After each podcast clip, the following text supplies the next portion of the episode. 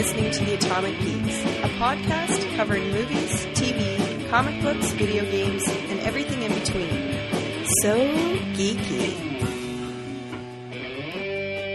Hello and welcome to another exciting episode of The Atomic Geeks. I'm your host tonight, Andrew Bloom, and I'm calling in from my basement in London. I'm drinking a tall boy of Rickard's Red Tasty Drinking Ale, loving it every minute. Let's see who else is on the thing.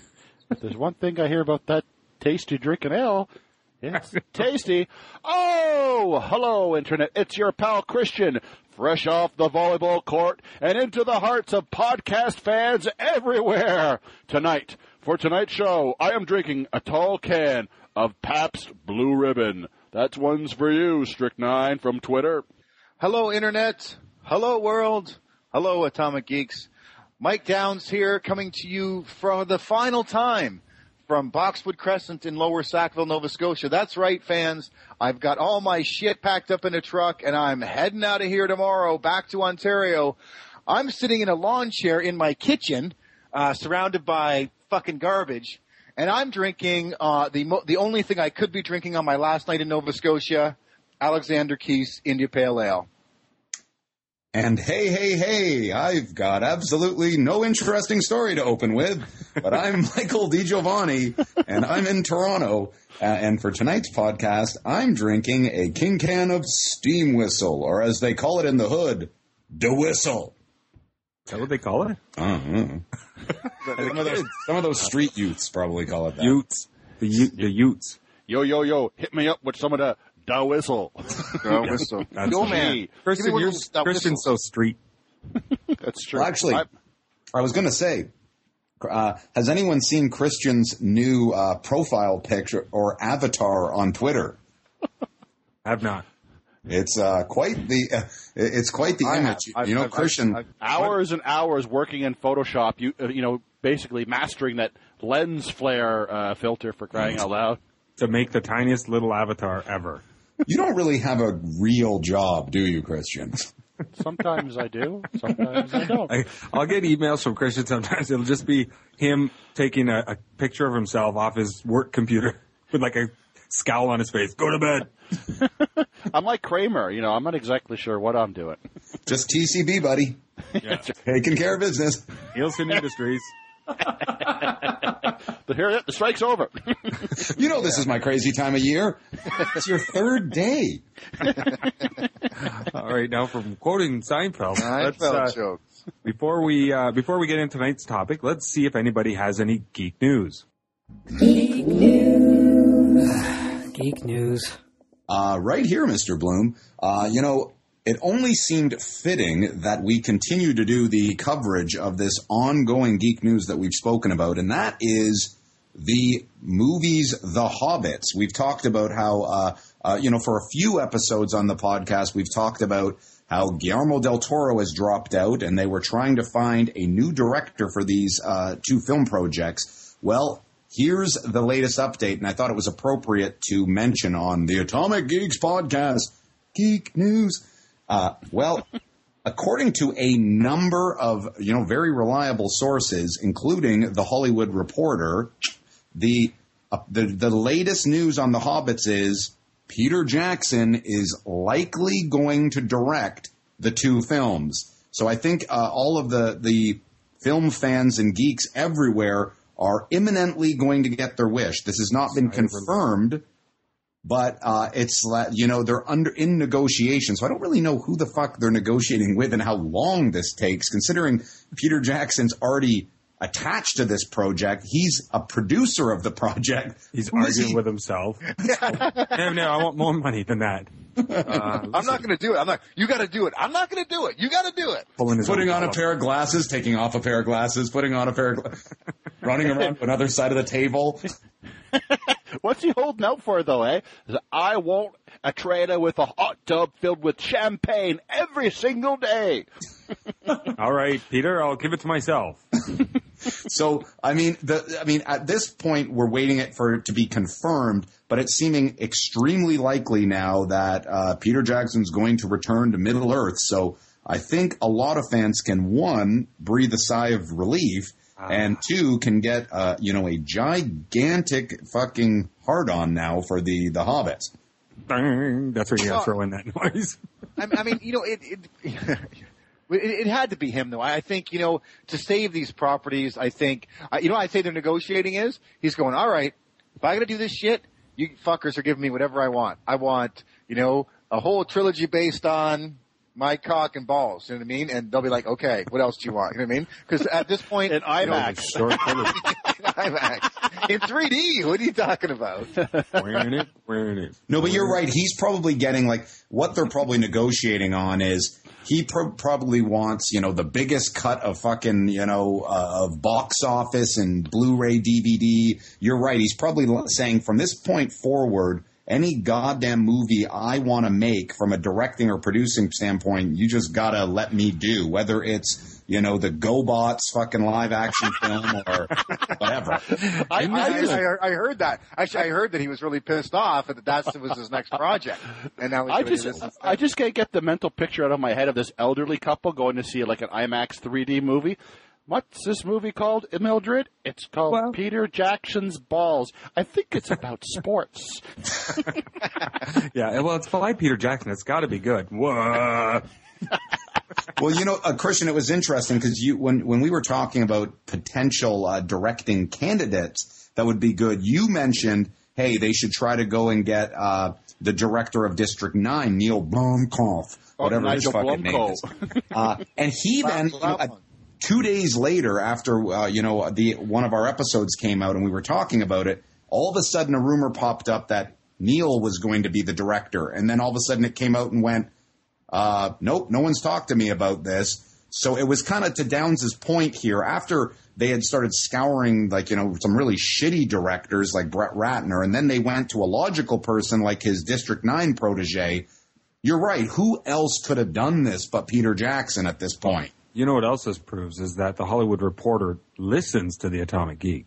Well, that goes without saying, of Oh, course. well, of course they are. Hello, Hollywood Reporter, and those guys Did you at the place. Did you get my script? Have you checked it out yet? Pass it around to some of your friends. Hey, hey, hey, hey. What'd you Now, think? now is, is is there only one Hollywood reporter, or Just one guy. Is he, Peter's really busy, really busy making a whole magazine every He's month. got like pencils sticking out of his hair, six typewriters going into the. Eight, eight phones on his desk, different colors, are all ringing at the same time. Hello, Hollywood Reporter. How's it gonna be? Get me the Hollywood reporter. He's from the 30s. Yeah, Now, see, that would at make it. That would make a good movie because you're right. It's not plural. It's not the Hollywood reporters. It's just like that would be a, get someone get me the Hollywood reporter. That's the way it's gonna be. See, I gotta write the true story. It's down on the DL and the QT. So is he wearing a fedora as well when he says that? He's got and he, one of those huge press signs sticking out of his hat. That's right. Stop the presses. Lindsay Lohan. Sound of Music. Remake. Go for it. It's just- that's pretty funny. That would be funny if you did it in modern times, but he's still like dressed like he's. In the, That's right. Still wears spats and suspenders and a bow tie. That's it. I'm leaving here. I'm going to go write the script. Peter Jackson, call me. Uh, before we get off geek news, there's one thing that I just wanted to mention, and this kind of goes out to well to everybody listening, but it also to Downs and Christian.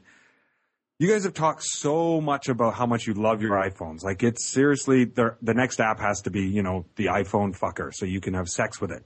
But the I, as you all know, Generation Four is coming out with the 4G and the superpower and the hey hey. Uh, have you heard that it's garbage?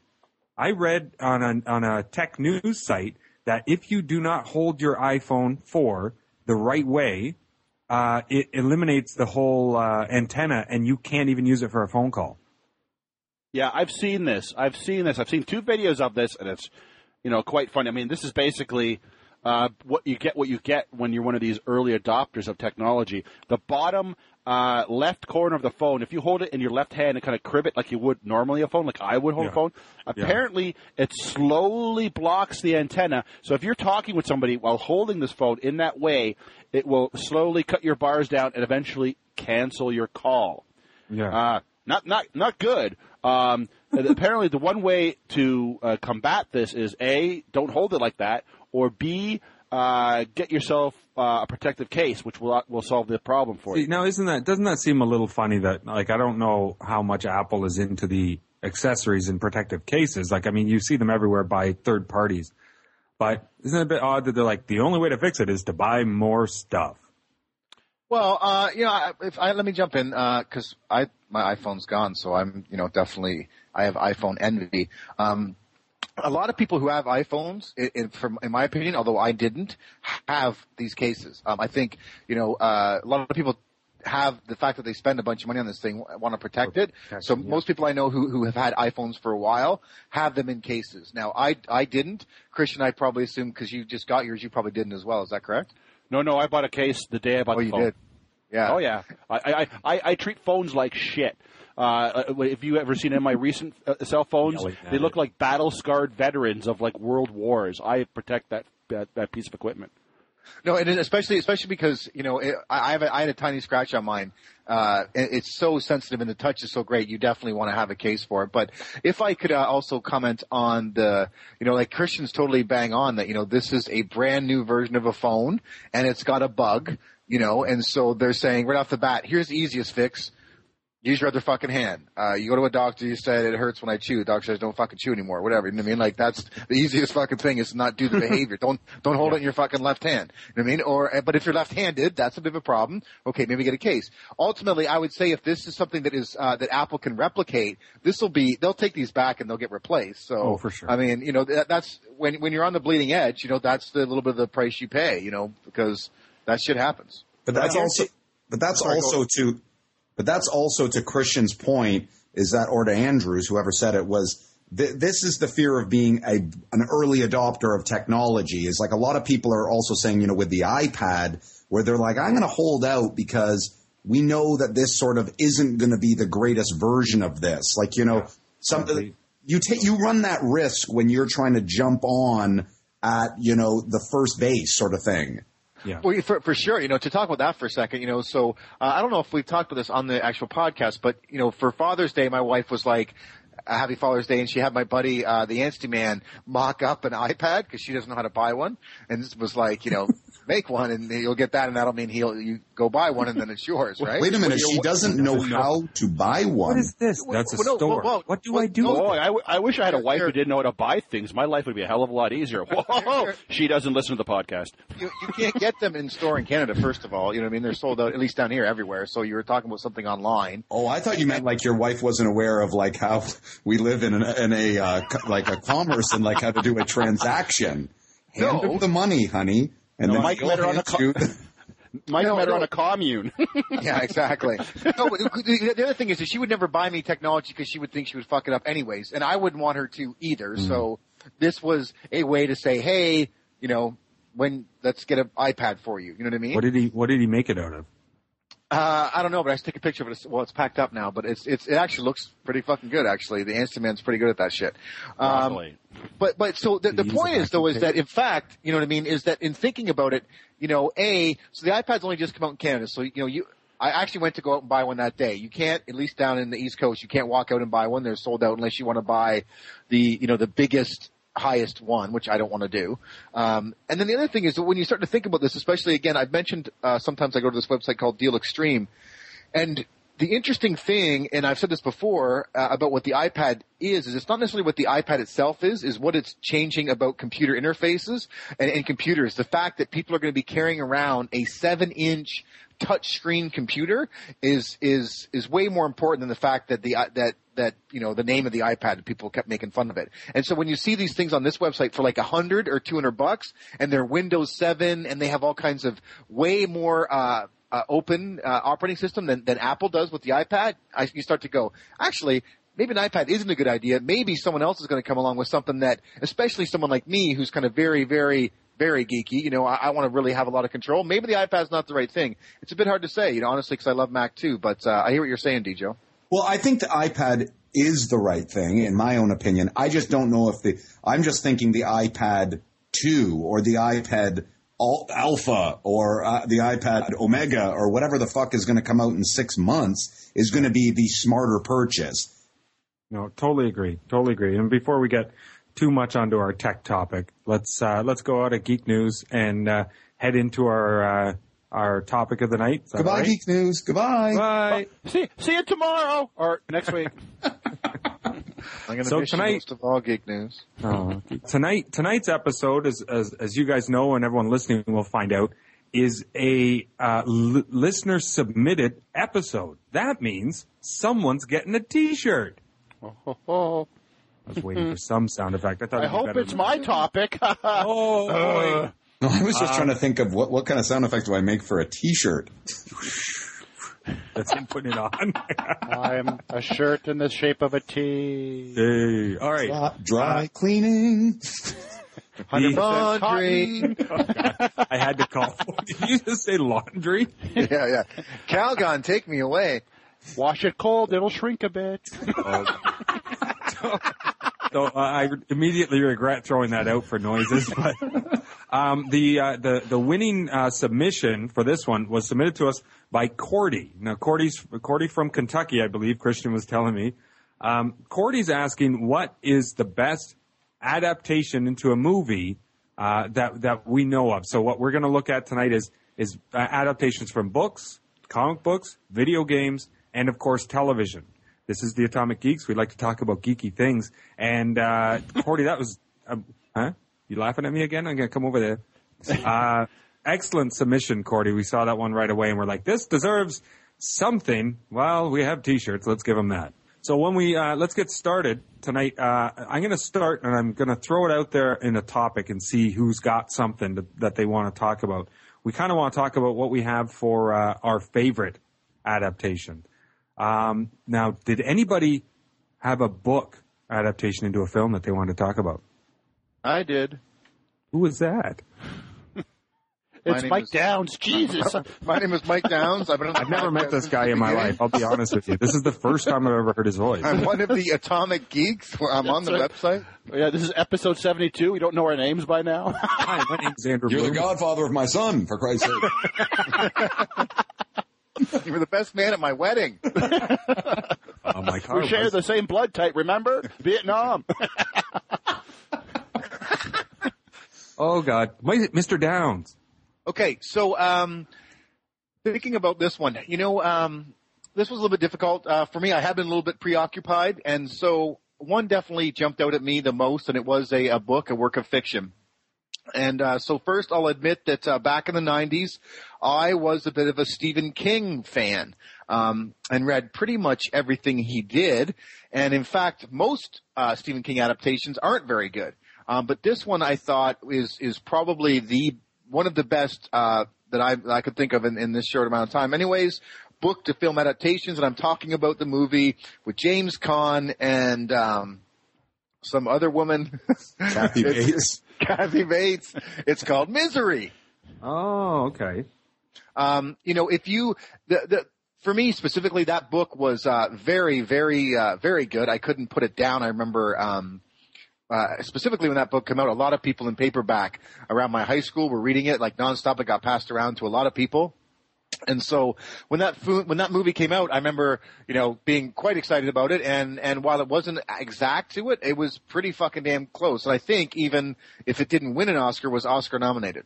Well, she won the Oscar for Best yeah. Supporting Actress. I know that. Right, right, right. That she was, was, aw- she was awesome in that movie, though. Jesus. well. Isn't that's kind of what her breakout role wasn't? I know she'd been acting before, but after that one, everyone's like, "Holy shit, who's Kathy Bates and why is she scary?" No, that she it put her on the map. That that is for sure. It, as, you know, I'll echo Christian's statement there. It's a terrifyingly good per, uh, performance. Uh, it's what she'll be remembered for. Maybe with also getting horribly naked in that Jack Oh. Nicholson film, which uh, is still burned into my brain. Uh, but uh, it now Downs. Would you say that this is just your favorite, or you think it's the best film adaptation of any Stephen King book? Um, ah, good question. I mean, it's definitely it, it would probably be my favorite. Uh, um, well, that's- You know, it's it's funny that because- it's funny that you mentioned that too. Downs like when you brought up you're talking about Stephen King. There's the one that popped into my head, and then you said Misery, and I was like, oh, this is not Well, what this is not what I thought. Well, and it's funny. It, well, and it's funny just, just when you said that because you know I, I didn't think of anything else until DJ just questioned me, and I got to say, um, fuck, Cujo, Christine, and Carrie are all fucking fine fucking adaptations. You know. No, but did you Carrie- read those books though? Did you read Cujo Yeah. and Carrie? Yeah, read I did. Yeah, I did. Oh fuck. Yeah. Um, so, uh, well, the, the difference is, in fact, um, you know, again, some of those were better, probably films even than stories. Cujo was a little bit different, actually, the, the book. Um, but uh, you know, it actually was more even a short story, I think, if I remember correctly. I read Well- all that well, shit let- The the book that I was going to talk about was another Stephen King one, but actually it would be cheating a little bit because it's a short story and not a uh, full length novel or anything. But this is one that you would not think Stephen King, but I bet you everyone out there went, wait a minute, what about Shawshank Redemption? No, and I was going to say, and that actually, that's where I thought Downs was going with his, because I think Yeah. that one is universally thought of as, One of Uh, the greatest films ever made. like, I suppose that, yeah, yeah, I think, yeah, but sorry, I was going to say I, I think it's probably considered a better film than a story. And even if you look at The Green Mile, you know what I mean? Uh, some of those stories I don't think were necessarily as good as as they were actually on film. but doesn't that make it a great adaptation then? Like, really, well, is well, well, sure, talking- sure, sure. But I guess when, when I was asked my favorite, what I like about Misery was that I love the story and it was so perfectly brought to life. So to me, that qualifies being that that's the key though. That's what makes it a great adaptation. I think if you take a great product, a source material, a great piece of source material that makes into a great movie. Yeah. Right. So, you, I- like, I mean, you read you've read a bunch of Stephen King. Of all the Stephen Kings, this book stood out for you specifically. That, that was made into a movie, not Cujo, not Carrie. Even though those are Carrie, I guess is somewhat a decent movie, but Car- uh, Misery specifically said that was a good translation from book to movie. And I think the other thing is too, and I know Downs, you've mentioned this a couple times, and this, and I'm sure we're, this is going to come up throughout this conversation that it's li- it's very hard to do a direct translation of a- any work of mm-hmm. fiction, be it you know book, comic, whatever. But we'll get into that. But I think the other thing is too is at least in my opinion, what maybe makes a film a great adaptation of something is that even that it, it maybe improves on the original source material. Because I think I've heard from people having not ever read Misery the book, did they take some creative license in in, some sequences in that? The, the movie, I mean, like did they flesh parts out or kind of take some uh, go in a different direction than the book? Not not really. I mean, the only thing that was very different was the actual um, hobbling of his legs. Um, was was done a little bit different, but um, because I think actually in the book he gets one cut off. You know what I mean? Whereas in the Oh. in the in the uh, if, if I remember correctly, but seriously, this has been like 20 years. But you know, in, in the movie, she like breaks his leg, right? yeah. So, oh, but it's- but you know the whole idea of him like getting going through getting out with the wheelchair and like sneaking out right and then getting back in the room and getting caught and like the suspense of that was really captured very well in a book and and they did a really good job of capturing it again on film too. So Yeah. I, I, but I, I totally hear what you're saying, DJ. I mean some some great adaptations. Obviously, I guess making it better is obviously considered good. I mean, fuck. Yeah, because that movie was totally built on goddamn suspense. I still remember that fucking penguin that was on that friggin' uh, dress or whatever, and it was pointed the wrong way because she was And- adjusting things as going on. It's like, fuck, he's fucked, you know? Exactly, and and that like that was literally out of the book, right? Like Oh, that- really? That, that, like And- that exact penguin, or if not that exact penguin, like that thing where he knocked something over, put it back, and she saw it, and then you know did whatever. You know, I, I have to say, books books have to be one of the hardest things for people to adapt or, or, or to make into a film because you got to think most of these books are like five, six, seven hundred pages, and you have to streamline that down into like an hour and a half, two hours. But on top of that, on top of the fact that you're just taking so much quantity and and and uh, and blah, so many words. They uh, the thing is, is like most people who read a novel, either they you know sit and read slowly or they skip through the whole thing. In your mind, when you read it, you create your own movie, you create your own picture. You know, you cast it. Even some people do. I'm sure of it. You know what I mean? So like, when it comes to watching the movie, you can't help but disappoint most people. Yeah, you know that's very true, Andrew. And the thing is, too, is uh, a book can flesh out characters b- better than any film. I mean, it's almost impossible to. I mean, because you can have inner monologue and uh, descriptive, and you know, so much uh, ability in books where you can spend chapters and chapters and pages and pages really identifying a character, it, it's sometimes near impossible, to your point, to kind of ever bring someone truly to life the same way. But you know, it's interesting as you you know you brought up Shawshank Redemption. I didn't want to gloss over that one, uh, but uh, you know, Downs' misery. Stephen King, say what you will, he has been a fucking like fountain of translation to film. Like his material has been, I mean, I would argue, I mean, unless I'm wrong, I don't know the actual stat here, but he would have to be probably one of the most uh, adapted writers uh, it- to film in history, I would think. Don't, Yeah, well, two of his short stories were in contention for best adapted screenplay for Oc- Os- Oscars. Um, uh, his Shawshank Redemption story, which is which is a short story, which was called Rita Hayworth and the Shawshank Redemption, was nominated in 1994, and in 1986, his story uh, The Body, which was uh, translated into the movie Stand by Me, was also nominated for an Oscar. it's just, and it's, Right. I mean, fucking Jesus Christ, Stand by Me. There is a. I mean, you want to talk about a great fucking film? You know what I mean? Yeah. Pro- pro- again, probably better than the story. Actually, the story. The story again. That's probably almost a very literal translation again.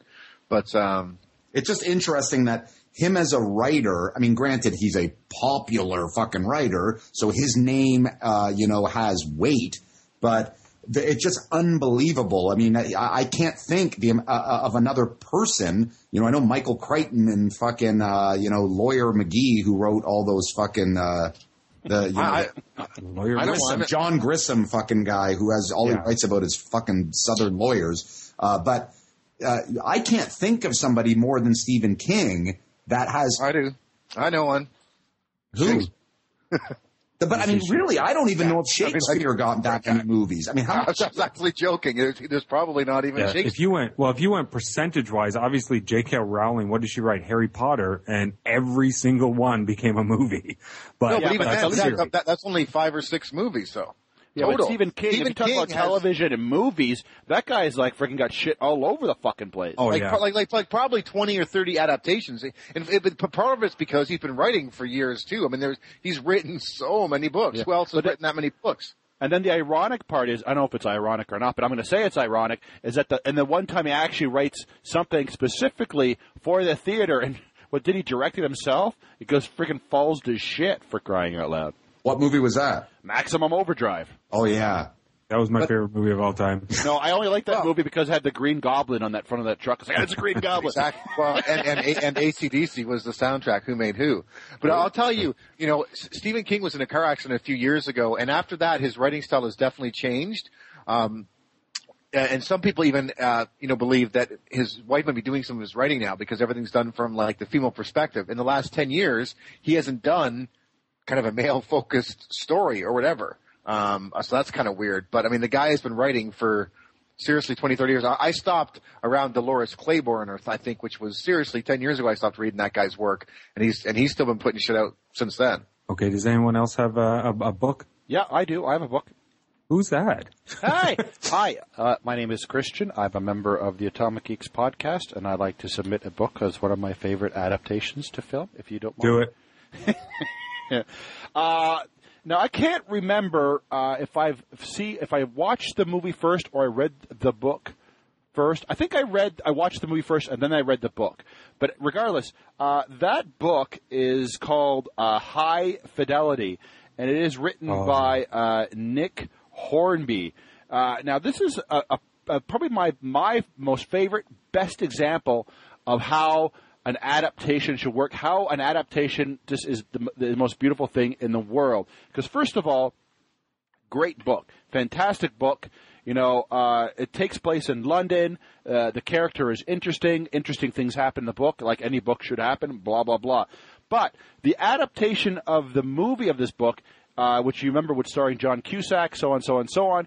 It takes place in Chicago, and there's that just that little element of difference that kind of separates it, but still links them together. That makes it kind of special. And again, the movie on its own fucking fantastic movie. Great, great movie. Love this. Yeah, I love, love, love that movie. I've never read the book, but if anyone out there who likes John Cusack or Jack Black, or even just a dude, if you're out there and you're a dude, watch this movie. This is a great movie, especially for collectors because he, they, they, he's a, a record collector in this one, owns a record store.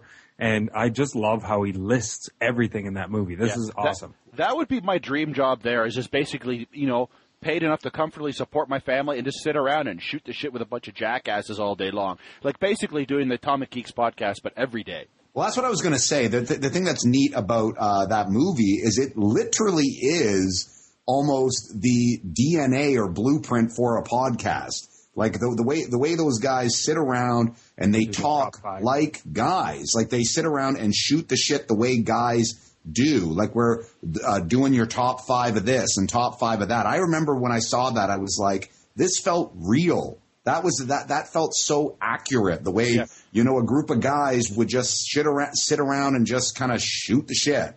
Yeah, that, that's that's the key though. They're shooting the shit. You know what I mean? They're talking so passionately about not that music. I mean, they're talking passionately about their passions. To some people, it just may be bullshit. The very fact that they're engaging in this innocuous, detailed conversation is just fucking fascinating and fucking so cool. But it was so that I, I felt that movie was so uh, perceptive in the way that it tapped into the gu- guys, the mentality of guys. You're right. Even though uh, you know it's if music isn't your thing, whoever you are, groups of guys anywhere, whether they're talking about sports, they're talking about movies, fucking comic books, or whatever. That's how we talk. You know what I mean? Like w mm-hmm. we have these in-depth, long, fucking, as Christian said, passionate conversations about shit we love. And I, you know, I'm not saying women don't do that, but it's just it's it's a real as Andrew said, a dude thing. And I think, and I, and I agree, it's a fucking great movie. And it's one of the ones as, as soon as you said it, I was like, I gotta watch that again. Cause, uh, it's been a Yeah. long, long time since And I've seen it. And if you get a chance, if you haven't, if you see the movie and thought it was a great movie, let me tell you right now, jerkheads, fucking read that book. It's just different enough, and there's a lot more top five lists in that book that just make it, you know, very, very interesting. That was probably, uh, one of Jack Black's sort of first high profile gigs, eh? For sure, for sure. I I don't even know what he did before that. At, at the time, it's like, hey, who's this guy? And this is the first introduction. This is what made it at the time such a great movie because you're seeing Jack Black's character or personality for the for you know one of the first times, and it's it's unique. And that's Yeah. a bet. That I agree, Andrew. That's the thing. It's like now you see him in a fucking movie, and you're like, he's playing Jack Black again. But you always get every actor gets one movie where they can play themselves, and you can go, that guy's fucking awesome. Because let's be honest, the first time people saw Rocky, people were like, that fucking Stallone guy was amazing in that. And that was that was you're right. We before we were burnt out of Jack Black, and I'm using air quotes there, like that you got to see that personality and he was fantastic in it, that movie. Uh, okay, way back to the beginning. It's a movie called High Fidelity. No, um, uh, just you know, on the Jack Black score. Actually, uh, he was in the movie The Cable Guy. In fact, uh, he was uh, Buddy's best friend, and so that's the actual real first appearance of his character. And you start to get it. But you're totally right. This was the time. This was the movie. You know, the whole the whole scene where he ha- uh, he's like, I got a band who can play at this release party, Sonic Death Monkey. You know what I mean? And and who this character, who you expect this band to be, and then who they turn out to be was fucking you know perfect, perfect as Mike said, Jack Black. You know, at his finest before we got Jack Blacked out. Um, sure. You know. One, one, one of one of the things I think this that what, that is great about I think Christian may have said this back in the beginning. What or one of my favorite things about the movie, anyways, was that the kind of idea of the the collecting culture uh, was was done very well in this movie. Like it didn't seem geeky to be obsessed with records. You know what I mean? Like this guy had a history of hot women. Sure, you know he couldn't figure out why he couldn't keep them, but he did ultimately figure it out. Um, but you know, it actually for someone who was that feels like that type of age, it kind of made it seem like, yeah, you know what, there are people who are adults and you know are, are obsessed with things just like you are, and I, I thought it was really good at uh, you know examining that topic pretty And well. you and you know, Downs. I think what, what what's interesting too is that whole idea of doing the lists and the collecting. It, it felt authentic, like where this could have been used uh, in a lesser writer or a lesser uh, you know, actors or filmmakers. It could have felt like sort of a a little bit of a trick they could have used for the for the filmmaking, but here it felt real. Like it felt like actual guys that they would just put a camera on who were sitting in a record shop shooting the shit. You know what I mean? It felt real. for sure, Yep. hundred percent. Like that's a that's a great a great pick for that, Christian. Uh, Before I move out of books, I want to just keep changing it up a little bit. Obviously, have to mention Lord of the Rings. I don't know if we even have to get into it because we talk about it all the time. But what a great adaptation! I think it's rare. At least I thought it was rare coming into tonight, where you get a movie that's actually better than the books. Now I have to be careful here because I might be, you know, saying some blasphemy. But I think if I had an I had an option of watching Lord of the Rings again or reading the books, I would probably watch the movies, which is not always the case. And, and I think you guys have mentioned a few movies tonight that you kind of liked maybe as much as or better than the books. Well, the thing about uh, Andrew and this, and I, you know, I, I would agree totally because the thing is, great source material. Don't get me wrong, but Tolkien is motherfucking verbose. I mean, he will spend seventy pages describing a fucking meadow. Like, let's Yeah, be exactly. honest. Like, exactly. That's it's it's too much. Like I mean, so uh, you're right. I mean, if you had to go, if you were teaching an English class, show the fucking trilogy of the Lord of the Rings. I mean, it, for my personal taste, it's it, it's a better it, it's a better Listen, version of. Kids, don't read the whole book. Go to the store, get the Cole's notes or the whatever cheaters notes, and read that instead. But I mean, let's. I'll be honest. I mean, I I I I, I think Tolkien has got a great uh, world building mind. I think he is so creative and has influenced countless people, especially you know, for one, George Lucas. But is he the greatest writer? Uh, I, I uh, from or have the greatest writing style that I like in particular? I find it a bit. Uh, it's it's kind of long. I, I couldn't. It's kind of hard to get through for my taste. Is he the best writer ever? Give me six weeks and I'll explain it to you. yes. Yeah, He, yeah. di- he takes definitely takes his time, but uh, you can't fault Peter Jackson or you can't or Tolkien for the fact that he supplied such wonderful material for those movies. Obviously, Peter Jackson did a fantastic job because everybody wants him to do The Hobbit. Yeah. Okay, mo- moving on. I wanted to get into another topic because we could probably talk about books all day. Um, it's another one, obviously a favorite of everyone here. Uh, I'm talking about adapting comic books and graphic novels to film. Um, one thing I, I wanted to do, I, I grabbed a top 20 list from a website called uh, Fandomania. I don't know if you've ever been to it. And I found their list a bit strange. So I'm not going to do it all at once. It's a top 20 list. Maybe I'll do five and then we can get into see who's got one. But top 20 uh, comic book or graphic novels turned into movie. Number 20, Blade 2. That was in 2002. Number 19, The Punisher. Uh, the 2004 version. Which okay. Uh, number 18, and I'm surprised it's so high up on the list, V for Vendetta. That one's awesome. Oh, you're surprised it's not higher up on the list. I'm surprised it's not high. I'm surprised it's not lower. What I don't know what you want to say. Higher, I mean like closer to number Closer one. to number one. number 17, Hellboy 2, uh, and number 16, 300. We'll see as we as we go on there, but let's let's see what what choices uh, anyone else has out there, and I can imagine that DJ Vanny might have one of these. I I do have one of those. Surprise, surprise. You know, the when we start thinking about comic book adaptations, this is the one where people have surprisingly the most license because uh, very very irregular does someone actually adapt a complete graphic novel or comic book story. We take a Superman is in comic books. Let's make a Superman movie, and they create an original story. So that that seems to be the trend a lot of the times. But as as graphic novels continue to mature, they're starting to do that more and more, where they're actually going like American Splendor and things like that, uh, a history of violence, and taking those directly. My uh, example of a fantastic translation is one that takes it almost very literal.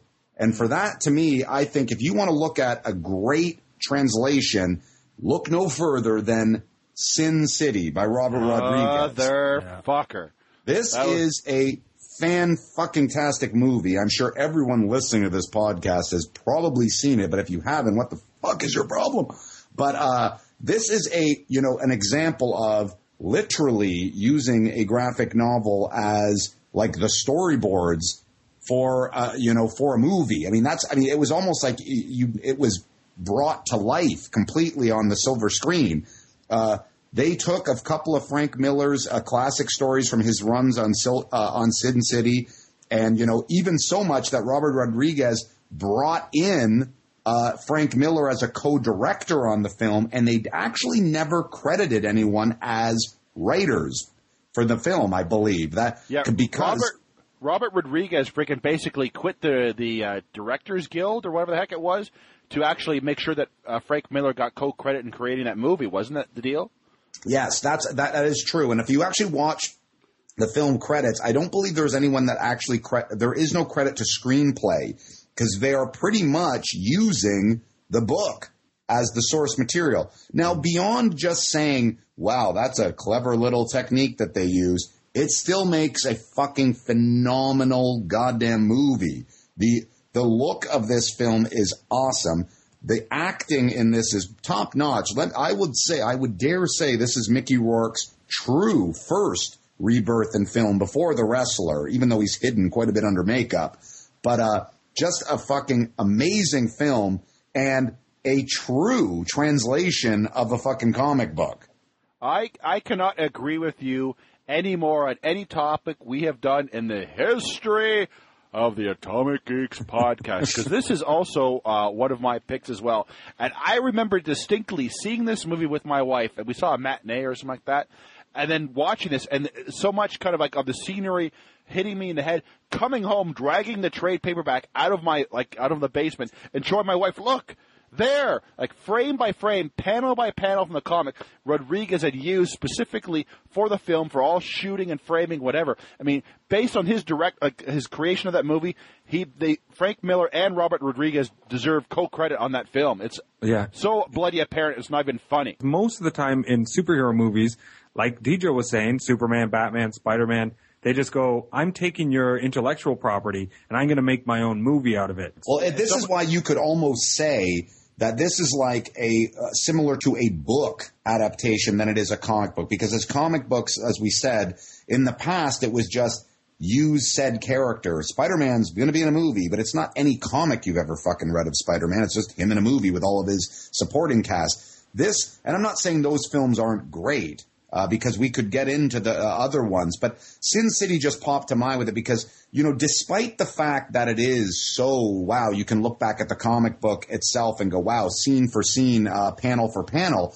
But when you, it's, I mean, it makes a fucking compelling film. I mean, it was a compelling film. I remember watching it and saying, you, know, he there he made a fucking great, the arguably one of the greatest comic book films. But he made a damn good fucking crime movie as well. I say this is Robert Rodriguez's best film he's ever made. Uh, I still think to, to this day it's easily the best piece of fiction he's put up on the screen.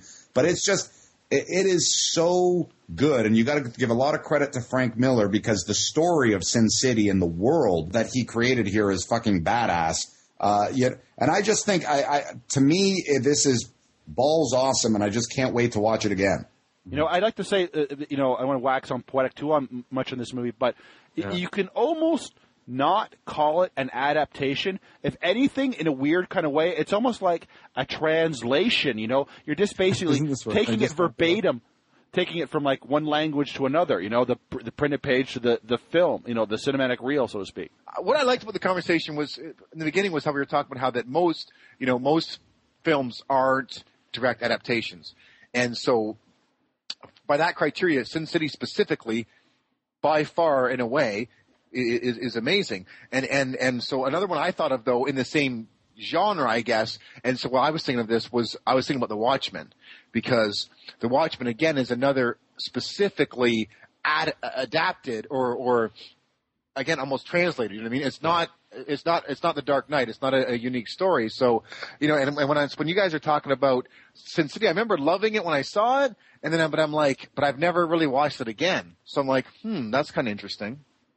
Yeah, I think that one's definitely Sin City. I've seen more than once, and and it's it's great. Watchmen uh, is a, is another good one. I'm surprised We're not surprised it wasn't brought up because it just was. Hello. Um, and that one's another one that, that is very, very true to uh, Alan Moore's original. And that was good too. I mean, obviously, the only difference between that, adapta- that in that adaptation is essentially the ending. and the fact that they had to leave a lot of stuff out. There's very, there is literally nothing left out of Sin City. I mean, Yeah. he, he keeps the entire story into it, and that doesn't necessarily make it good just because he did that. But I, I'm saying that this this whole concept of translation versus adaptation that we've kind of gone on about, uh, you know, that's what Sin City was. Watchmen was. You know, I think, and we're seeing this movement now in, as you know, comic book movies have become a new genre, not unlike westerns and crime fiction and blah blah blah blah.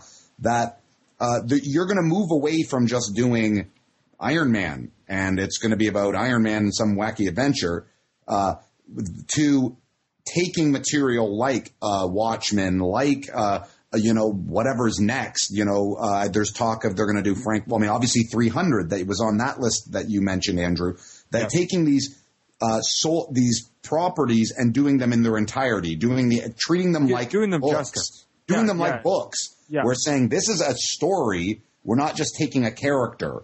Yeah, you get the they get the respect they deserve type of thing. Where like for me, I, I had put down, and this is not a, a, a direct adaptation, but Batman Begins is one of my favorite Batman movies. Obviously, I also like um, The Dark Knight, but Batman Begins, I really really enjoyed that, and now that one is supposed to be very loose adaptation, or at least they've taken elements from uh, Miller's Batman Year One, and Yeah, you and I think- I think I think it went to, to screen pretty well. If are you kidding me? If that's a reference of Batman Year One, loose is a very good description of that. Well, yes. I, elements is the, it's the best thing that they say is they took elements of that, or even maybe just the feel of it. Well, and I think that's what we have to think of comic books outside of what Downs, you know, brought up Watchmen and the Sin City example. When you're thinking of these uh, comic books, the rest of them you have to kind of just say they're adapting the character, right? And uh, you know, Batman Begins. I just got to say, uh, I find it a little overrated. That's my personal opinion. I I didn't love it. I liked it that it was, uh, you know, kind of uh, breaking new ground from the fucking Joel Schumacher complete horseshit. what, that's why I was so happy with it, and the But- fact that I love um, Yeah.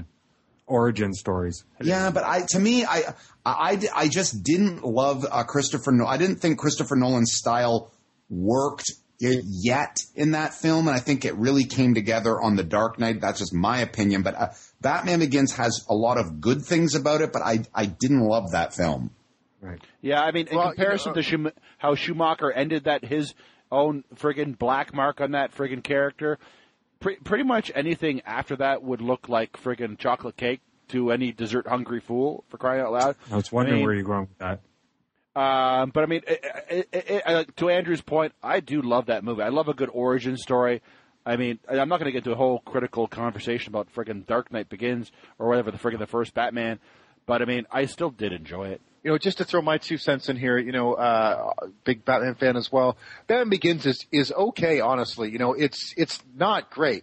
Um, it's got some really cool shit in it, but, um, you know, the, the ending and, and how, what it really happens with Ra's al Ghul and, and, uh, you know, the whole, it just, it kind of falls apart, I think, at the end. It, it doesn't really execute very well, but the Tumbler and, you know, setting up Morgan Freeman's character and, and setting up Christian Bale as Batman, in terms of what Batman Begins needed to do so that the Dark Knight could do what it needed to do, both you know goals were, were were completed, and that's what Batman Begins gets you. Of the two me- movies, it's not the best one, you know, obviously. Yeah. No, of course- know, of course But but but you know, it's it, when you go back and you watch it now, it's like you know, okay, so he he okay, here's here's Bruce, you know. You know, going through his training, you know, and this, it, it's kind of like, yeah, you know, you'll watch it once, but you don't necessarily watch it again, you know, twice. Right. The weirdest thing about Batman for me, though, the reason I think personally how it doesn't have that, although there are great movies, it doesn't have that certain personal attachment to me, is because I don't think even d- you know, all the cinematic freaking expertise that we have, they'll never ever able to get the costume right. It always has to be about the armor. It can never be about like the man in a belt, so to speak. It's always, and that's what bothers me. Just that little touch about Batman. Well, you know, you know, just to, you know, it, it, it's. I would say that we were pretty gosh darn close with how the the dark uh, the Arkham Asylum game came. So you know, in terms of what we're seeing with uh, the visualization of these comic books come to life, we're seeing more accurate representations every day. So hopefully it's only going to get better. Oh yeah, I'm nitpicking. I, gar- I, I, I, I, granted, I am nitpicking. I, I agree. Shut up, nitpicker. Uh, let me just let me just quickly go down some more on that list since I've started. I better finish it. Uh, number fifteen, Dick Tracy is on the list. Um, That's actually not a bad movie. I, I, I actually have to say I, I, I enjoyed that. I know it was kind of uh, maybe I don't know. I don't want to know if it was critically panned, but it was trying. It came out the year after Tim Burton's. Okay. I don't know if it was panned. But have, have, I, has I, anybody, I knew DJ was going to say he liked that movie, by the way. but has anybody on this podcast actually read the comic strip? I, no, I, no, you probably. I have a book. Uh, anyway, well, and you, uh, what? So what are you saying? Is it like a terrible depiction of Dick Tracy based on that? No, because a lot of the strips I read were black and white. I don't know what it was in color because apparently that, that movie was like filmed in. I think it was filmed in primary colors for that specific reason for the color pages and so on. Yeah. Yeah, when I don't Christian, know. Chris, the color didn't exist when Christian was a young boy. I know that movie doesn't stick out as a freaking like fantastic movie to me. yeah, but 15 on a list is not really that good. But I can't believe Yeah, it's but- above but- but- but- 300. Yeah, exactly. Better than 300. Or what was the other one that we already said was lower? Yeah, I- uh, I would put fucking V 300 for Vendetta? V for Vendetta. Vendetta? Yeah, Fuck come you, on. Dick Tracy. V Yeah, Vendetta. Dick Tracy should that. be number twenty for sure. Uh, next one, number 14, Hellboy, the first movie, which was excellent. Excellent. Uh, I like that one. But how are they thir- putting Hellboy one higher than Hellboy two? Hellboy two was far superior to that. Uh, I don't know. Why don't you ask the people at fandomania.com? What's their Well, I number? tell you what, I'll yeah, get them on Skype. well, yeah, I, I, I want to start a beef with them. I don't like their fucking list. Well, I don't think you're gonna. I don't. I think. I think as I go on, you're not, you're probably not going to start to like it anymore. Uh, number thirteen, Constantine. Wow. Uh, Fuck! I. Uh, shut that. That is uh, you know, f- that is bullshit. Because you know the only thing I I, wanted surprised. to talk about on this list was uh, the things I thought were the worst adaptations, and that was the one. Because Oh, as yeah. a fucking guy who I love that comic, that movie is a horrible representation of what that comic is. And I'm for thinking to it's- on this list higher than all that other stuff, these guys are fucking arseholes. Well, I think. Let's move on to the Little Lulu movie. Oh. Hold on. And number twelve, Spider-Man Two. Okay. Oh. Number eleven, which is kind of far up in the list, X-Men Two. I mean, it's not closer to the bottom. X-Men Two. I love that movie. That movie's awesome. oh, that's a great movie. Yeah. Yes, Should, keep should probably going. higher on the list, I would think. Yes, keep going. So if this was a Okay. list by us, I was going to break it up, but let's keep going. Might as well. Uh, number 10, ahead of its uh, uh, sequel, uh, X Men 1. Okay, that's wrong. Keep going. Yeah. Number 9, Superman, 1978 version. Holy shit! What is the? T- I, I'm I, okay. I'm keep wondering going. if they accidentally put it in reverse order. Like, I, I was reading this and I was just like, what's with these people? I, I did see some other lists that were better, but this one I just thought was kind of funny. Number 8, Teenage Mutant Ninja Turtles. Uh, God, okay. oh my God. Okay, this this is starting to make a lot of sense now. Number 7, Batman, 1989 Tim Burton. Sin City. Okay, well, there's something close. Uh, yeah, it should be a bit higher, but but beating out Sin City is number five, The Crow. Well, I mean, actually, that is a is a, That's pretty good. amazing adaptation. That's true. This is amazing, amazing film and, and great book. You know, and, and and true life story. James O'Barr. I mean, that's actually that's perfect. That's probably hard to argue with. True life story. What? Yeah, the guy who wrote that. It's all about like fucking what happened to him uh, in his life. He went to the military and all this bullshit. James O'Barr, the guy who wrote the comic book, it was like a way of dealing with something that happened to him, like his not exactly that exact story, but like Okay, I, I thought he was killed and brought back to life to fight against his freaking. I was going to say, Jesus Christ! There's hope. We can become superheroes yet. There's hope. Um, Oh, that that part of the story, you fucking idiot. number four, The Dark Knight. Okay. Uh, number three, Iron Man. Number two, Watchmen. And the number one uh, movie on Fandomania's top 20 adaptations from comic books is Batman Begins. Wow. Which- Well, no, I, no, no, no Superman two at all. I yeah, know. but okay, but like what when they when they talk about the Dark Knight, I mean, not to jump back on that subject, what are they talking about? Like, what is it adapting? What is the specific source material that's adapting? I mean, They're just loose- saying Batman there, Chris. Yeah, exactly. Because they're not, they're not, they're not adapting. Because the, the the key to adaptations is that they're taking something that exists as a story encapsulated on its own and then bringing that to the screen. Batman and The Dark Knight Returns. There's Well, not say- any specific story that they're referencing. They're just, they're referencing elements of a cross section of many stories. Obvi- yeah, and obviously great movies taken with a with a character or or an intellectual property that they enjoy. But so I guess I was also reading that The Dark Knight uses subplots from Batman: The Long Halloween. Now I But don't. yeah.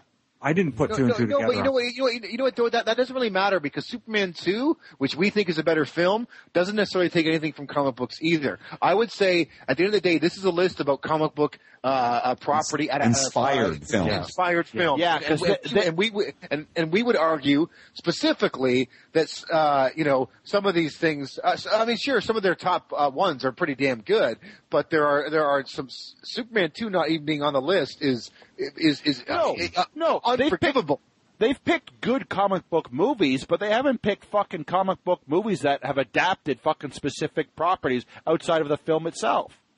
And I think that's what we'd said before, Christian, is that uh, with that genre, it, it you have to just kind of excuse that and say it's kind of like, well, you're getting a fucking Lone Ranger movie or you're getting Yeah. a, a Tarzan movie. They're just ta- they're basing it off the character. I think that's changing now. But I think when people say top 25 IGN's top 25 comic book to movies, it's just translating the character in most cases. yeah, the the problem was they actually named this adaptation. Yeah, and they're, They're, they're usually idiots. a little loose, a little loose.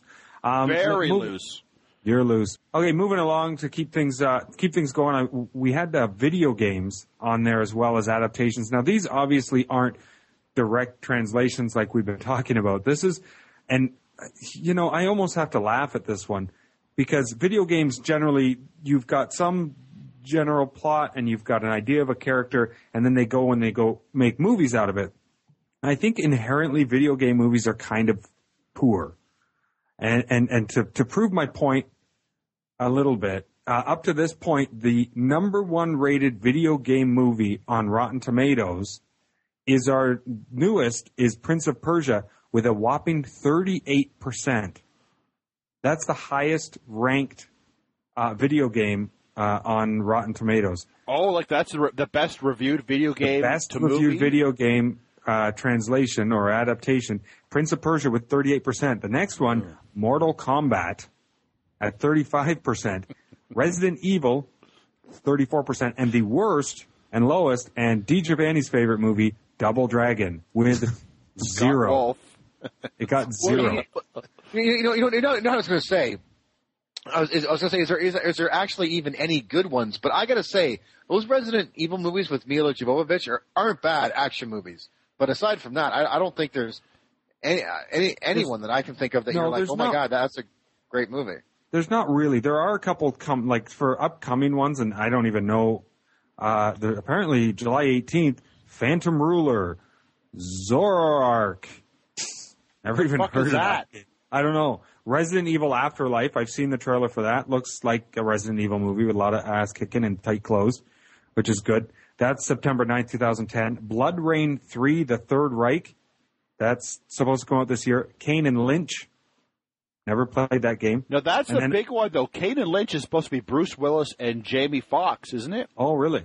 I Yeah. don't know. I did. I didn't know. Even though in the video game both characters are Caucasian, not I know. I was going to say. I, think they're both. I, I was going to say, yeah, yeah. But you know what? With in this case, uh, this is a very new medium, right? So uh, we're at kind of the uh, the birth of these now adaptations of video games. These are only going to get better because initially, of all these movies that you're talking about, Double Dragon and fucking they made that Super Mario Brother bullshit movie and all that other crap.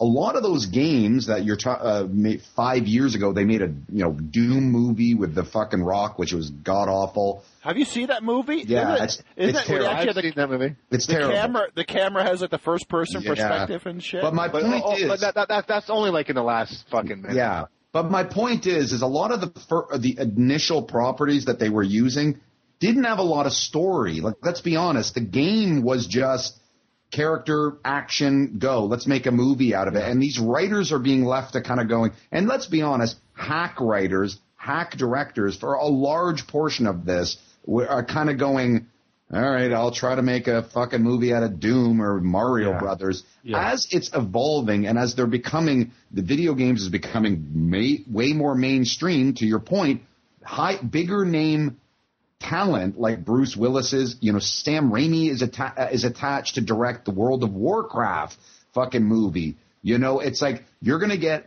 bigger name talent on uh, on these sort of properties, and these properties have more story to them. They have larger worlds. This, I, I, I think you're going to see better movies eventually. I just think Right. where we are at now, there just hasn't been any because they've been adapting the wrong properties. I think with video games, you're going to see that the, uh, you're going to have to allow people to take the most creative license in their adaptations. And, and, and the reason is what has happened before when people have said, Jesus Christ, said uh, video game X is cool. The problem with it is these directors are trying to replicate the experience of simply the game. And that brings up the idea of Doom. Remember the first person shooter? Well, let's take that and put it in the movie. But that, that doesn't make a movie. Duplicating efforts of like how a character jumps and flips and shoots, it, that, that, that people play that in a game. They're not going into a movie to see that. So this is the one where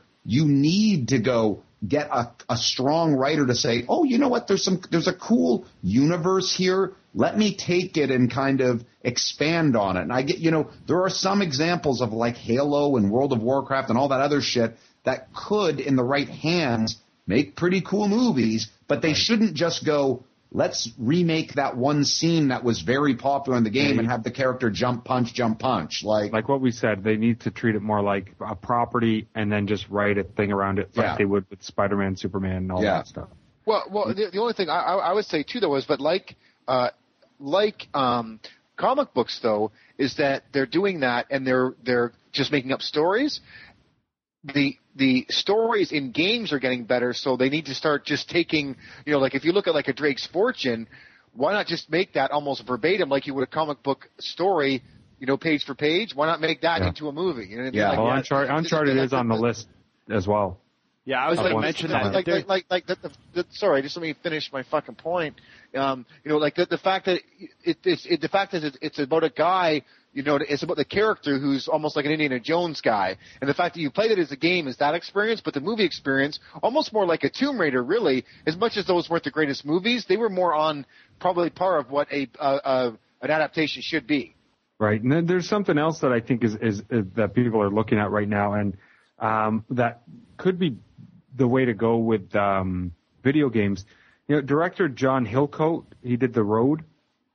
Apparently, he's directed a 30-minute short film for this Red Dead Redemption. Now, this 30-minute short is is online uh, now. I can't tell you where because I wasn't able to find it yet because I haven't looked. Uh, it's a glimpse inside the life of, the, of uh, John Marston, who you play in the game as he journeys through the American West, uh, hunting down his, his the brothers in arms. Now, the interesting thing is he used only in-game assets and original camera work and editing from it to put this 30-minute thing together. Now, it'd be interesting to see what he what has been done with that, but I, I wonder if that's more along the lines of what you're going to get from video games, and then maybe that's a good stepping stone into good full-length feature films. What, like to actually take, like, instead of filming it, like digitally creating it? Well, no, but I mean, in this case, that's what he's that's what he's done. Like to to sort of give something else. And I find it interesting that he's it said used only in-game assets and original camera work. You know what? I So- think I, I think the solution to making this thing being done right is to find a director who actually likes the source material and gives a shit and actually makes an effort to make it good. Yeah, Right. that's exactly Well, that's it. a, that's a good point. So Yeah, obviously, I mean, there's you- not very much in. Go ahead, Dale. Well, you, you have you have to have someone who's interested. I totally agree. But you know, again, just to go back to last week's episode, you know, that was it. Was the game Portal we didn't look at where that game looked so 3D? It actually, it it looked like it was a real actor, the guy who was in the game. I was like, that looks like it's that kind of 3D uh, era, like you know when they actually film it and they make it look like animation. And so, you know, to Andrew's point, especially as so much of movies now are effects anyways and, and science fiction shows, you know, I think the blending, blending of these two mediums, to your point, Andrew, of, you know, a 30 second short with used with game assets or whatever, I think we're just going to see more and more of that shit as, as we go forward. Yeah, yeah, I agree. Uh, but like video games for adaptations, obviously dry at this point, but I think there could be a, a future, as Dijo was talking about. Let's go on to our last little uh, segment for television adaptations. Uh, who's got one of those for me? Uh, well, I have one. Uh, you know, TV is definitely one they've gone to the well quite a bit. Uh, they've made a lot of shit, that's for sure. But uh, you know, I, I think there's been some really good examples of you know TV adaptations and mine might be a little surprising, but I think it's pretty damn good. I think a really good adaptation of a TV show is the Brady Bunch movie. Uh, this is the movie directed by Betty Thomas, and this worked out really well. I know that might be, I, I maybe I'm hearing some silence from the other guys, but this was a good reinvention of a TV show uh, to bring into the, you know, to bring to film years and years later. This was actually they played it a lot more, uh, you know, almost spoofing the original series uh, and placing it where the Brady's were kind of trapped back in the the 60s and 70s, and then they were living in modern times. Very funny shit. The the, the original film was very funny, and I thought this worked as a great homage slash bringing the uh, the the property uh, to life in a new day and age. That, that's funny that you say that. When I remember when Brady Bunch had come out, and I still I don't even think I've watched that. what the original series? No, you no, don't. the movie, the movie, you smartass. And when I, you know, I, I, I, thought, I thought it was funny. It's like it's funny that you said that, but it's good because I thought it sucked. you thought the Brady Bunch movie sucked? Eh, I was me. I mean, I don't, I don't even think I watched it. Oh man, really? it's funny. I totally disagree. I mean, I was actually thinking that boy, th- this is an inspired uh, friggin' choice for crying out. Because I tell you, there, this is the this is the perfect way to do that that show into a movie. Because there's no way they could do a direct translation and treat it seriously. There's absolutely no. no way. You have to treat it with comedy, and a lot of it's based on the live performances I think they did in California and New York City of the Brady Bunch, so to speak, because there's like a traveling cast who did it like the episodes live, but they did it perfectly. Just on not over the top comedy, but just enough to keep it friggin' hilarious and still stay faithful to the original series. I think it's a pretty right. damn good choice. And yeah, yeah and, and like I was saying uh, before Christian jumped in and stole it from me. Uh, I thought it was funny when this when this uh, came out. I started thinking, what are we going to get next? Like Laverne and Shirley? Are we going to get the Happy Days gang into a movie? And you know what? It's, it's funny. Like that tongue in cheek would probably work for any of those old television shows because you could not take it seriously. No, well, I want to see. I want to see Laverne and Shirley down by Martin Scorsese crying out loud. These two New York City sluts whoring it up as they work days at the beer factory. and it, yeah, I know exactly these fucking. And, you know, that sounds awesome. And Laverne's Laverne's Italian, so this really works with her. You know, her dad owns a, or uncle or dad has a pizza shop. This is Mr. all DeFazio. totally. It, it, it, it's a pizzeria, but no one ever eats there. It's really weird. Yeah, everyone dies at the end because everyone knows all Italian women are sluts. Jeez. oh, good God. Uh, but uh, you know, and you tell me the big ragu Carmine is just a character that's dying to be made in a film. I came from rags to riches. but you know, Andrew, that idea that you said with like uh, you know, the Happy Days gang and all that shit, like. I don't know how many times you can go to the well. I think the way yeah, I, uh, the Brady Bunch did you can go a few times to the well. The Hollywood's couple, known to do it. There's usually a couple full, a bucketfuls of water in the well. Yeah, That's why but, it's a well. But the Brady Bunch, I think the way they the, the way they did it, where they uh, kind of the way they tapped into it and reinvented the series by where though Christian Stead still showing some respect to the original series of what it was about. Uh, it it was just such a clever.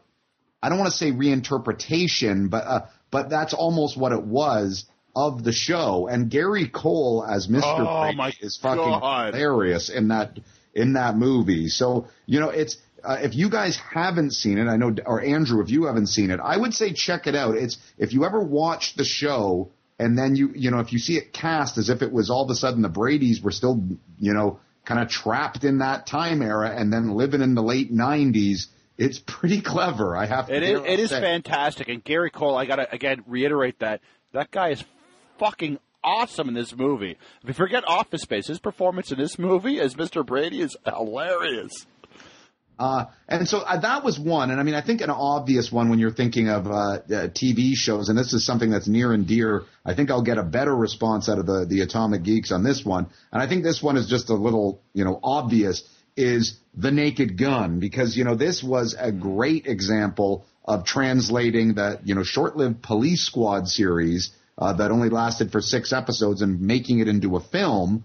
Uh, and, you know, and this is that example of that sort of Zucker spoofness. Uh, it was hard to do that in a 22 minute format, and it was sort of made to be in feature length, where it had more room to breathe, and you could fill the more with more sight gags. Just Naked Gun, classic fucking movie, and you know it. Frank Drebin was a character that deserved and needed to be on the big screen. Yeah, it's funny because when you talk about TV adaptations, there are so many bad TV adaptations out there. You know, like the Fat Albert and the Flintstones, Wild Wild West, like the Mod Squad. The Flintstones wasn't that bad. I mean, Christ sakes. I mean, oh my god! I mean, Shut uh, the shut shut the fuck up. Let, let, wait, let, us go back to what Christian. What, what were you saying though? You're, what was the one we were talking about? Naked Gun. Naked Gun. I mean, the, the the interesting thing about that is that, in fact, here's a product that worked better as a movie than it did a TV show. You know what I mean? Like that's it. At least the two films that it did, or the, well, the third film, at least two of them were pretty damn good, though. You know what I mean? They're, and and probably made way more money than the TV series ever did. Well, considering it only lasted for six episodes, yeah, that's for sure. I love should- those shows though. and they should have stopped at two movies because then that was just perfect. They, that those are like seriously, that is just gold all over VHS Now you- tape. Because Now, now, now Christian can talk about the Flintstones if he wants. Honestly, with the material that they had to source from to make an actual live action translation, but why not do it? Bad, not working bad. But for what that, they did, though, you got to at least admit they made a decent effort. For Christ's sakes, I'm not saying it's high fucking art. For Christ's sakes, I'm not saying my God, it mirrors the animated cartoon so perfectly. But still, no, okay. For Christ's sakes, Yes, you were. You were saying like Oscar material. You were saying like the fucking Flintstones Listen, is listen. the best. if you want to talk about film Viva Rock adaptation ever. Vegas, it's a different story. But that original movie, yeah, not bad. For Christ's sake, Oh my it was. God, a- you actually know the two fucking sequ- the first one, the sequel, the name of it? That's pretty sad. I saw I'm the sorry. Flintstones in the theater. I think. the Oh God, one. God. you and you Dejo's didn't wearing a Blue? Flintstone. No, I didn't. Dejo's wearing a Flintstone shirt right now.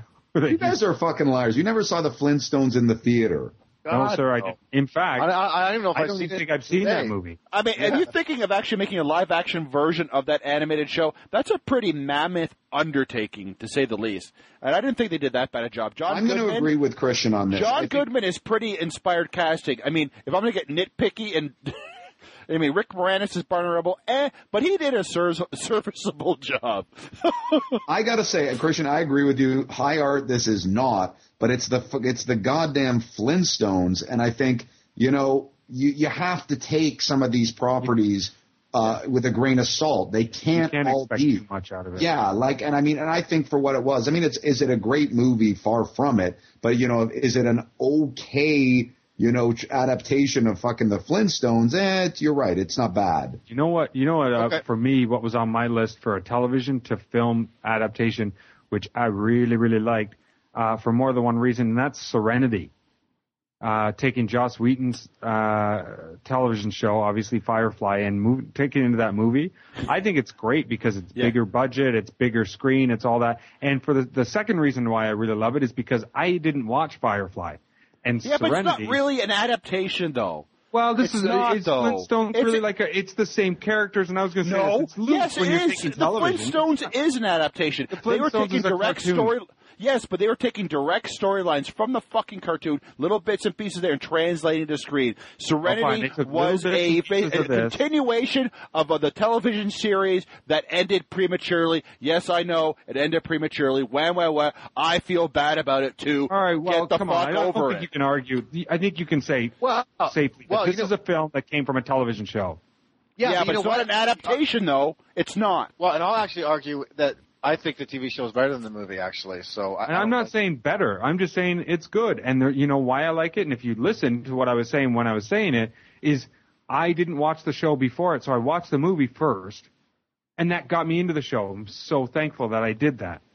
Andrew and I got. I, terribly, terribly upset I brought this the whole thing up. No, Andrew, I'm a, I'm going to agree with you because I do, Christian, I understand the point you're making about adaptation, but you have to understand when there, when you were having this conversation, 50% of the material, whether we're talking video games, comics, TV, whatever, they're, they're not going to be that word for word translation, taking an old episode, taking an old comic book. No, no, but that's not true because that is what an adaptation is.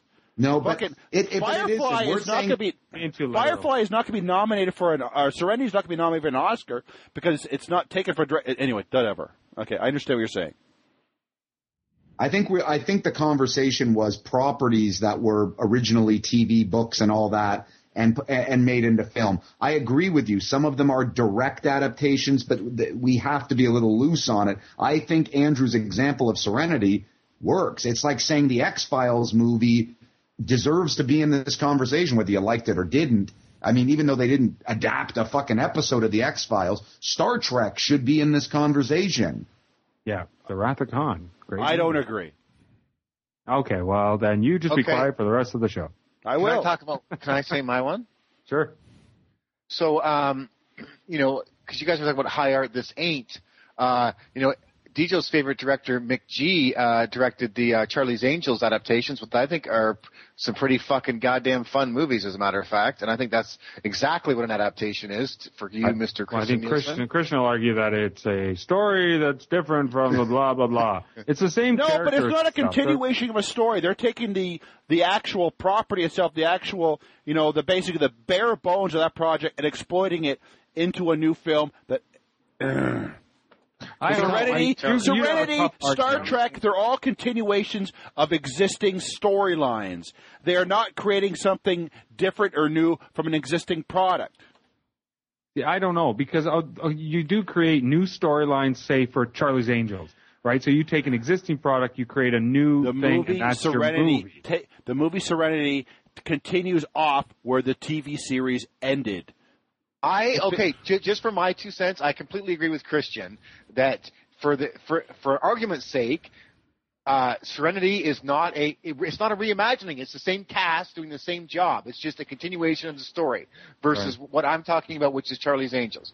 Now Yeah. we had to we, we had to have that conversation in comic books, but in comic books we agreed that that just doesn't make sense. Well, we have to also agree that in in in television too. But I think Christian, I I hear what you're saying. Serenity specifically, you know, you, you, it's hard to say that that's an adaptation because it's just.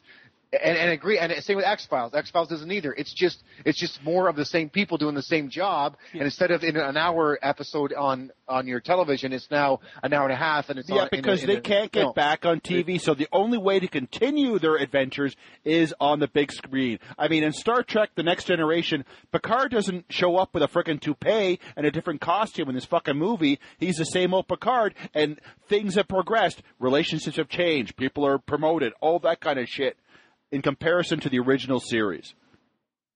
And and, and so and so and, and so and so the reason that's important is because I think uh, is that you judge things differently. You know, that's not really a reimagining if it's still um, Patrick Stewart playing Picard. It's still Patrick Stewart playing Picard. So you know, in terms of how I judge that as a as an adaptation, well, it's it's the same as the last one because a lot of the a lot of the variables are the same. Christian, would you Right. agree? Yeah, I That's fair. apologize for being a big prick. How No, about and I and I understand your. I get both of your and Downs' points, but I thought the the concept of this episode was saying some uh, translating material that started elsewhere and continued in movies. yeah, that's would- what it means. And whether it's a fucking adaptation or if it's taking characters and continuing their story on the screen. At, at the end of the fucking day, Star Trek: The Next Generation started on television and it became a movie. That's a that's a part. Of, It- it, deserves to be in this All right. conversation. I thi- okay, I think we've killed Well, we've killed that. well, I understand no, what you're no, saying, well- Christian. You're being literal, and the No, rest but- of us are loosely but- but- basing our. But the thing is, though, is that but it's it's kind of not because on one hand you're saying you know, we're judging things that okay, what was something that took something eh, like specifically in our book example, you know, in a book you only have the written word, and so you have to imagine up everything. So, you know, to be a good adaptation from a book to a film, it, it, it's much more difficult than being a TV show that is already it's all the same actors, the same characters. Now you're just like, Well, okay, and now we're in a film. So you know, That's what makes it of- hard to make it an adaptation too, because you already seen this. It's already technically on celluloid or or on videotape or whatever you want to say. So you see the characters, you do that, and who better to play them than the ones who already played them themselves? It's harder to do an adaptation or to technically, as far as Christian's saying, do an adaptation of something unless it's old and everyone's dead or it was a cartoon. No, that's not true. I don't agree with either of your points. That's simple Well, as that. so Okay, let's can we move talk on. about Christian. Charlie's Angels, or Yes, no? Does no one like my ans- my suggestion of Charlie's Angels? I know, for you, if I don't like the movie. I don't want to talk I- about it. I'll be honest. I like it. Drew Barrymore, fucking hotness, hotness, hotness. No, it's. A, I I think it's a good example. I think it's that is a, a you know a reinterpretation, reinvention of the uh, of a of a series that worked well in, on the big screen. I think it's a good example of that. Yeah. Okay, well, since since we kind of got kind of got off there a little bit arguing about the television topics, I'm going to skip out on the uh, talking about all the bad ones because you know what? There's probably tons of them, and we'll have to revisit that at another time. All right, let's go on to our atomic picks. Atomic Picks. Mr. DiGiovanni. uh, a couple atomic picks for me tonight, talking about great books that were turned into movies. You know, you got to mention the Harry Potter films, and what has just been released on the intraweb is the first full trailer for the last book, the Harry Potter and the Deathly Hallows. That is, uh, you can find it at uh, Yahoo Movies or pretty much any motherfucking website. Let me tell you this, fans, go check this out. If you like Harry Potter and this fucking trailer doesn't get you excited, you might want to check your pulse. That Uh, sounds a bit odd. He's getting excited about a young boy. Anyway, What? Anywho, uh, and my second atomic pick is a comic book, uh, and this is a one shot from Image Comics, uh, and it's a pretty goofy one. The title of it is Sea Bear and Grizzly Shark. This is uh, the, here's I have to read the actual premise of it. Do not go out at night. Grizzly shark lurks in these woods, and there are many dangers of the deep, but none so deadly as sea bear. This is absurdity at its fucking best. This was two artists that were basically at a comic convention late at night doodling and decided they came up with this fucking idea of they got mixed up. What if a bear fucking was in the ocean and a shark was rampaging in the forest and came up with this fucking comic book so they each tell these stories. This really feels almost like a web comic actually in print. It's really silly, very absurd, but just fun, creative inspiration. So if you wanted to get a kick out of a, a book and you just wanted to read something that was called Sea Bear and Grizzly Shark, check out this image comic one shot. all right, uh, Mr. Downs. Uh, haven't had a whole lot of time to think about this type of thing, so I'll tell you the only thing I've uh, taken any spare time to do was watch season two, episode one of Hung.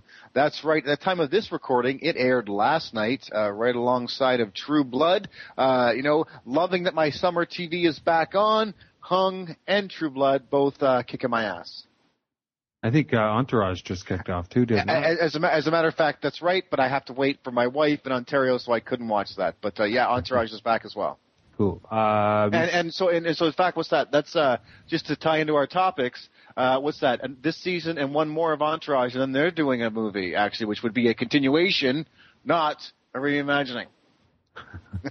Mr. Nielsen. My atomic pick this week is a website known as tested.com. Now, I'm not the most technically savvy of the atomic geeks. I'm not one to basically lurk among the gadget sites and so on and so on.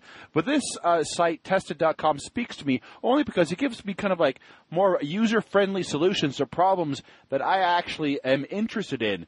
Uh, for example, some of their popular topics are how to build an awesome Windows Home server for only $500, how to rip DVDs to play on any device for free, and how to steal Mac OS's features, best features for Windows. Stuff like that actually genuinely interests me as not being a confess tech, uh, you know, junkie. This kind of stuff actually makes me interested to read, and the way it's written, the way it's you know projected to me, uh, makes it easy for me or freaking luddites like me to understand. So why don't you check out www.tested.com. My uh, my atomic pick, I uh, talked about it last week. Uh, we got the downloaded, uh, or I downloaded the free content for Red Dead Redemption, and it was the uh, online co-op games. Now Christian and I got on there and played.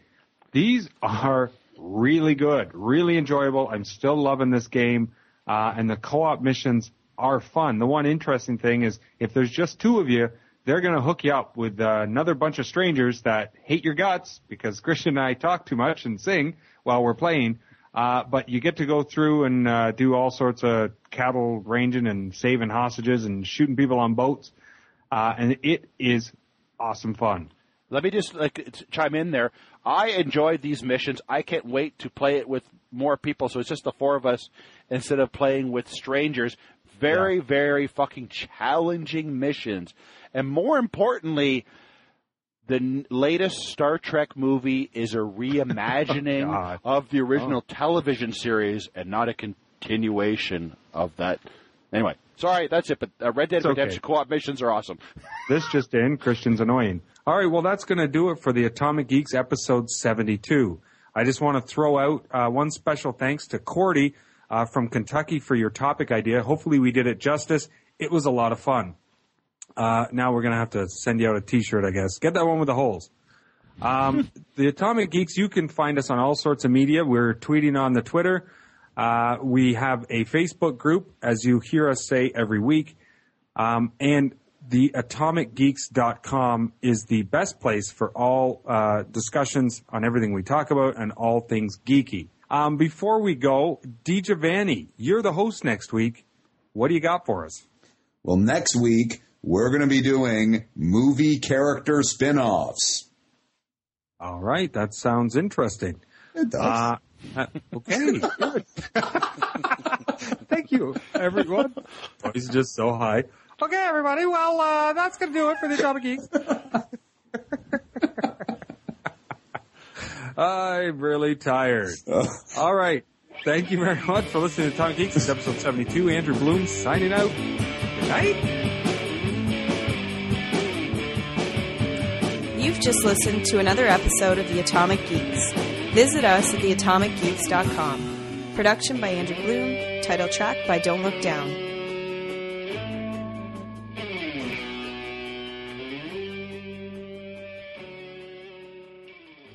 Oh, excuse me. I heard him say that. no, uh, don't I say that. usually, I I usually mute my microphone when I do that. When I say that, I was going to edit it out if you don't say anything. I just cut that fucking one bit out. Okay, start over then. Now I forgot Andrew's what I was editing. saying. though. oh, that's right. Fuck him. Uh, no, no. I thought about that when I said to him, like, fuck, I got to edit that. Uh, no, wait. So, what was I saying though? You're talking about something that Christian said. Uh, you'd already talked about Jack Christian, Black. very handsome. I can't believe how good he's at podcasting. Fuck Go ahead. uh, shut up. Now I can't remember. You're fucking making it worse. Um,